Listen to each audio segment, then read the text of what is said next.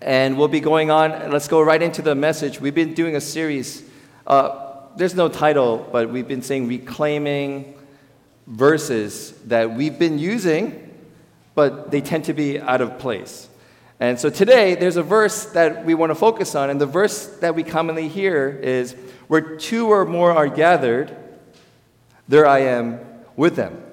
And so people use this in different ways. For example, they say, You know, I'm not going to go to church because you're with me. We're church. Jesus said, Where two or more are gathered, I'm with you. So he's here with us. We'll be our own church. We don't ever need to go to church. Some people, you know, think of it like that way. Uh, some people, and as a pastor, I've used this uh, through youth ministry and even you know La Mirada. Uh, you have a planned event for like 150 people, but like four people show up. And then to encourage yourself, you say, hey, what matters is where two or more are gathered, Jesus is here. Uh, that's true, and, and that's encouraging, and don't stop using it for that. Jesus is definitely there, and you should be encouraged. Don't be discouraged by that. Uh, the problem is this, and this is the question I've always asked. So, what if I don't have two or more? What if it's just by myself? Is Jesus not with me? Like, is Jesus only there when there's two individuals? Of course not. So, here are some passages that do affirm what we're trying to say. So, for example, Zephaniah 3:17 says, "The Lord your God is in your midst." That's a good verse for being encouraged that God is always with me. Joshua 1:9, some of you may have heard this. Have I not commanded you? Be strong and courageous. Do not be frightened. Do not be dismayed, even when there's only two people showing up for your program. For the Lord your God is with you wherever you go. That's a good way to use God's word. That He's with us. Don't be discouraged. First day of school. I don't know anybody. Don't be discouraged. The Lord your God is with you. Matthew 28 19. We know this one, right? Jesus says, Go therefore and make disciples of all nations, baptizing them in the name of the Father, and the Son, and the Holy Spirit.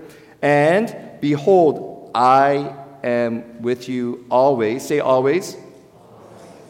To the end of the age. That's those are good passages for us to hold to to say Jesus is always with me. So what is this deal with two or more gathered Jesus is with me? I think there's a different context for that. And so we want to look at that in Matthew 18 20. And if you have a Bible, it's probably it'll be better for you to follow along that way. And Matthew 18 20 is not just a comfort for when you're discouraged. Here's the context how a church community should respond when one member sins against another but does not repent. Matthew 18 20, where two or more gathered, there I am with you, is in the context of whenever you're addressing a member of the church community that sinned against another person, but they refuse to repent, in that difficult, sticky situation, when you honor me, I am with you in that moment. Woo! Church it's like Beverly Hills 90210. There's a lot of drama there's a lot of like sensitivity. And this is very encouraging to us when we realize we're going to bump heads. Uh, by the way, parents, in the insert, there's a children's uh, fill in the form, sheet form in true and false so they could follow along. My little encouragement to you is if they finish it all and you help them tonight, go buy them ice cream. So, kids, you have a motivation.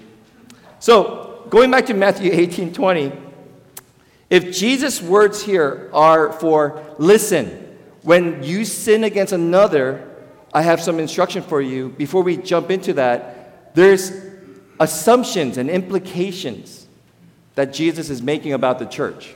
That's important for us to say yes. Here's the first implication church must be a place of accountability. In other words, you don't just go to church and do whatever you want and expect no one to say, we need to talk. If you don't do that and have no accountability, you're not showing love or grace, you're incompetent and hurtful to the body of Christ. Accountability is assumed by Jesus. He's also saying there must be discipline in the church. Parents, raise your hand if you don't believe discipline is, should be needed at all. No hands. I, I don't think Dr. Spock would say the best thing to do is do no, nothing for your kids. Don't ever scold them. Don't ever, when they try to jump off a cliff, just say, go for it. You know. Third, uh, there must be, get ready for this. This is a whole sermon for next time. There must be judgment in the church. What? I thought we're not supposed to judge each other. Well, the judging here is assessing, discerning. Is there a wolf in sheep's clothing? Judging, as in, has there been somebody who's been toxic and vile and destroying other people? We need to step in. And so let me share with you 1 Corinthians 5:12 says this about judging. Paul writes, "For what have I to do with judging outsiders?" So our job is not to condemn or judge people outside the church. Listen to what he says. Is it not those inside the church whom you are to judge? So, our job is not to go to the world and say, You bad sinners, we're so much better than you. But our job is to look around with love, compassion, and accountability. Hey, Jason, we need to talk. This was wrong. We got to do something. So, Jesus is saying when a person properly uh, responds to another who sinned against him or her, I will be with you. Jesus promises to be part of the discipline. That's different, isn't it? It gets weirder. So here's a key part, and if you forget anything else, just remember this. The aim of Jesus Christ is not to have a church that polices each other, tattletales, and legalistically says, oh, you're bad, you're bad, you're in trouble. What's his aim? You know this. Jesus' aim for the church is restoration, grace, harmony, unity, and a vibrancy of the body of Christ. And we all said, Amen. And we can't have that without accountability, discipline, and judgment done in grace, truth of God, and love. So we have to balance that. So Jesus gives us three steps, and I just love this. Jesus, you make it so easy. Step one. Here we go. What's the first step? When someone sins against you, let me read verse 15. If your brother, adelphos is the word here, which means sister or brother, in the family, so inside, not outside, not, not somebody who's a pagan or an atheist sins against you. He's talking about in the church when you sin against one another. If your brother or sister sins against you, first step, go and tell him his fault. Just in case you don't know what that means, between you and him, let me clarify, Jesus says, alone. I asked my kids, teenage kids, uh, when, when uh, people hurt one another, how do people usually respond? And they responded exactly to what I I would respond when I was a kid. They get revenge. they look to get even. Well, how else do people respond? Oh, they tell everybody. And it's so interesting. Jesus' command here is go and tell him his fault between you and him alone. So Jesus is saying, do not seek revenge. Don't call as many people who will agree with you and take your side um, except the person who hurt you. Don't fester into gossip. Go to the person and say, hey, could we have coffee? Want to grab lunch? Can we talk? Um, the problem with us humans is when someone hurts us, we want to get it off our chest. We've been hurt. So you, the phone goes up. What's the problem with this? Once you start calling this, there's two issues. One is it spreads like wildfire. She did what? Did you hear what so and so did to her? No, she didn't. Oh my goodness. And so in school, in church, we all call each other. And then just right there, within 30 minutes, the next day in school or church, the person who sinned walks in, has no clue, and she's got like 30 people staring at her like this. Doesn't help. That's what gossip does. Second, here's a bigger problem the problem with that. When you try to tell everybody that you've been hurt, and you just tell everybody and everybody who will give you sympathy, what's the chance of you and that person reconciling? What's the chance of that happening after you tell 20 people? Does it go up or does it go down? It goes down. So Jesus is so wise. He's, his aim is reconciliation. So, teenagers, adults, family members, someone sins against you, calm down, gather yourself, even pray. And Jesus says, Go to that person and tell him his fault. Alone. Say alone. Okay. Now there's an asterisk here, okay? Depends on if it's a male female thing, if it's a sexual thing, if it's like a sketchy thing, there are times where you don't go alone. I think Jesus is talking about more of the mundane, everyday things where we gossip, lie, hurt, you know, say something mean. Um, there is that aspect as well. You don't go alone in today's day and age, you know. There, is, there are some protocol.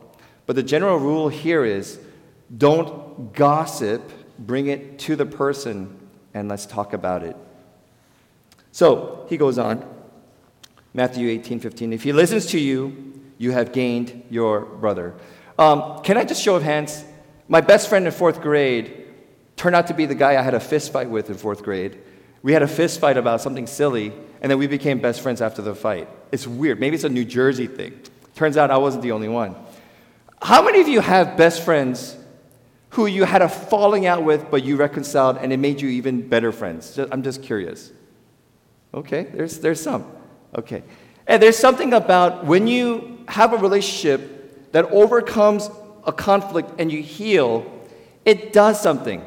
Uh, you know, there's a weird thing about bones. Pastors use this all the time. When you break your bone and then the bone heals, you know what the strongest part of your bone is?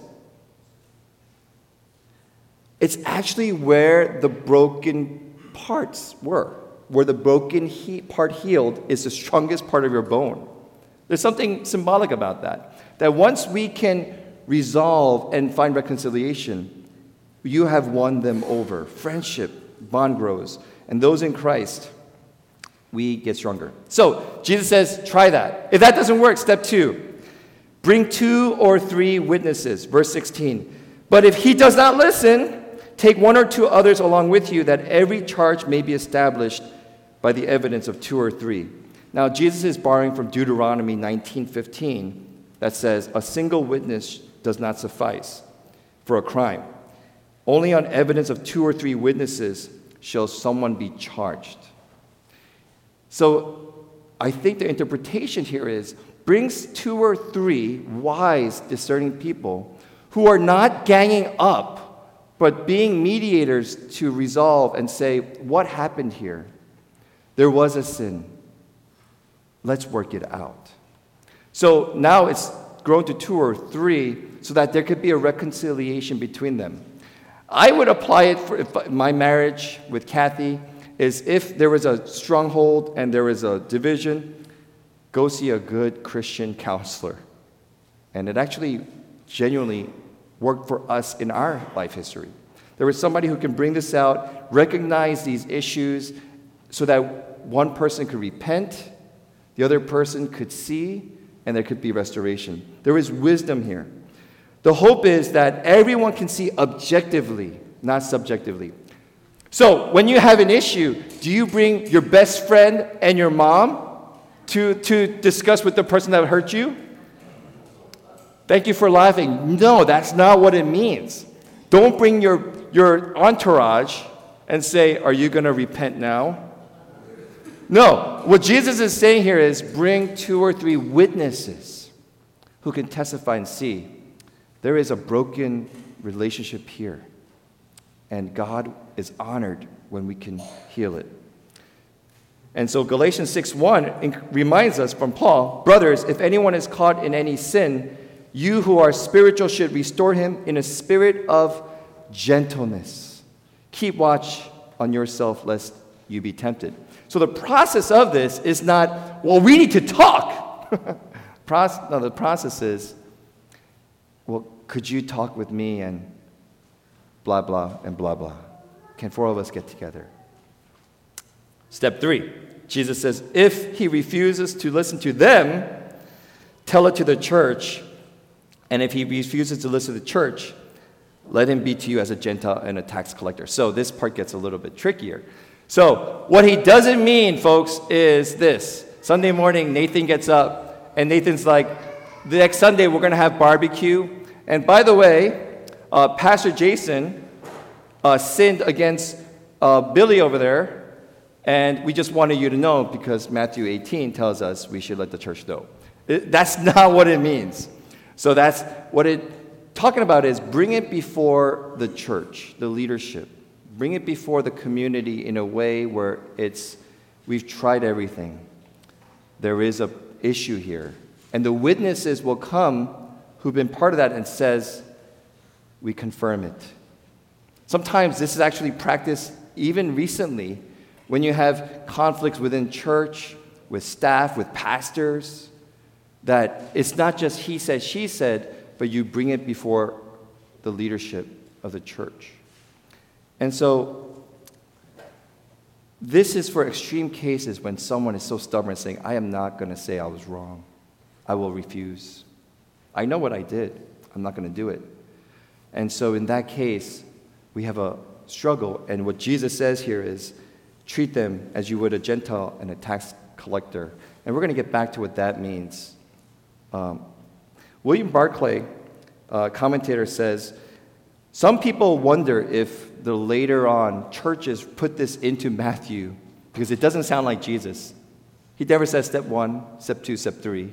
And he never would say, treat them like Gentiles and tax collectors because Jesus was a friend of Gentiles and tax collectors. Why would he say this? But if you listen to the whole context, it's probably Jesus. And there's a reason why he says this. So we're going to get to that and wrap it up together. Verse 18 and 20, there's this mysterious language. I, truly I say to you, whatever you bind on earth will be bound in heaven, whatever you loose on earth shall be loose in heaven. Again, I say to you, if two of you agree on anything that they ask, it will be done for them. And in a summary, all Jesus is saying here is the work you're doing in church, in God's name for His glory, is recognized, and God is actually working in that with you. You're not doing a human part and God's just sitting back doing His part.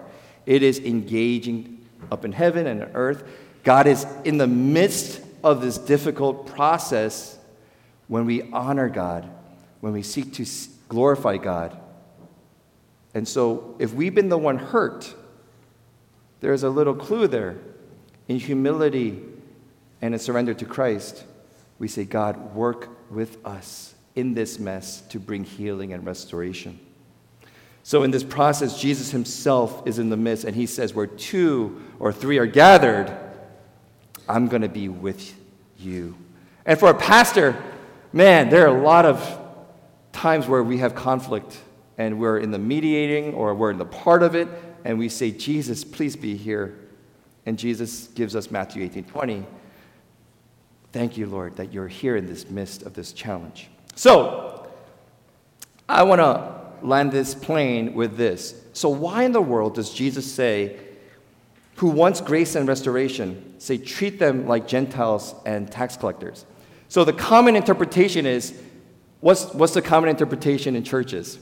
If they don't listen, treat them like Gentiles and tax collectors, which means, you know what it means. You're thinking it, you're just not saying it. Kick them out. Get them out of this church. I've never seen that happen in, in my life as a ministry. And it's a good thing. Because you could do it by law, letter of the law, but it is not simple as, okay, Nathan, you can't come to our church anymore. Like, is that what Jesus meant? So a lot of people use this to say, oh, yeah, we don't like so and so. She didn't listen. She's gone. What does Jesus mean by Gentiles and tax collectors? So, we have to step back and look at the whole picture of Jesus. Did Jesus ever condemn Gentiles and tax collectors? Literally, in the whole Bible, he never condemns them. He never says, You wretched sinners. But he does say that to the religious leaders, which is a whole separate thing. What's funny is if you have your Bible, the text before this passage and the text after this passage in the context is fascinating. Do you know what the text before Matthew 18, 15, 20 is? Jesus is teaching a parable when a farmer has 100 sheep, but one wanders away. What does he do? He leaves the 99 to find that one sheep, and when he finds it, he's more happy about finding that one lost sheep and bring him back home than the 99 that he already has. Go seek and save the lost. The passage after it, the, Matthew puts Peter's conversation with Jesus Lord, how often will my brother sin against me and I forgive him? As many as seven times? No, Jesus says, seven 70 times, seven times. So, what is this passage sandwiched in? When you treat them like Gentiles and tax collectors, I really believe what Jesus means is not excommunicate. Treat them in a way where they can be, they're lost. Bring them back in a way they could be found in Jesus Christ. Forgive them how many times? 70 times 7 as many as it'll take until reconciliation, restoration is brought. They don't have to be leaders of the church, they don't have to be deacons and elders, but they are beloved part of the body of Christ because they are your adelphos. Treat them as you would Gentiles and tax collectors, who you pray for, who you are proclaiming Christ, and by my grace, they come back. So, this is the church. Good news. If you feel tension and you feel sinned against in church, Jesus expected it. Another good news it means your church is normal. But here's a better news Jesus has given us a roadmap of how we can become a reconciling, healing community. And it does work in marriages. It does work in siblings, it works with friends. If someone sinned against you, pray for them. Give them a call. Talk to them. And pray that they would be won over. Now, if I get 15 phone calls this week, I'm going to be really angry. but maybe more embarrassed. But that's what Matthew 18 is saying. Let's talk to each other. Let's cut the gossip. Let's bring in the grace and the gospel of Christ. And if they say no, no, no, no, let's reach them as we are continuing to reach unbelievers in the same way that they would be found in Jesus Christ and his grace. Friends, right now, here's a challenge for you. Who are the people that sinned against you, that you've been brooding, and the balloon's been growing, and it's ready to pop? Maybe this is a call for you to say, in Christ, who is with you in the process, and by grace and love, yearning to please God, give them a call and seek a harmony and a reconciliation and forgiveness and perhaps a renewal of that person back to Jesus Christ. Amen? Let's pray. Lord, we could have this message because you are the one who paved the way with your blood on the cross and your resurrection. We can have words like reconciliation, forgiveness, renewal, unity, and harmony in the church because you have won us over by your death. And so, Lord, may we be people who are not just nice, who overlook sin, but with radical love, with just aching heart that seeks harmony, and just a desire to glorify you. May we follow your wisdom and see relationships restored and see brothers and sisters who have been lost found again. This can only be through you, Jesus. We are yours. And even in the gray areas, may you give us wisdom and clarity so that we could see this as fitting in the specific situations of our lives. May your wisdom and your Holy Spirit guide us through that. Lord, now we close with the prayer you taught us. Our Father, who art in heaven, hallowed be thy name. Thy kingdom come, thy will be done, on earth as it is in heaven. Give us this day our daily bread, and forgive us our debts as we forgive our debtors. And lead us not into temptation, but deliver us from evil. For thine is the kingdom, the power, and the glory forever. Amen.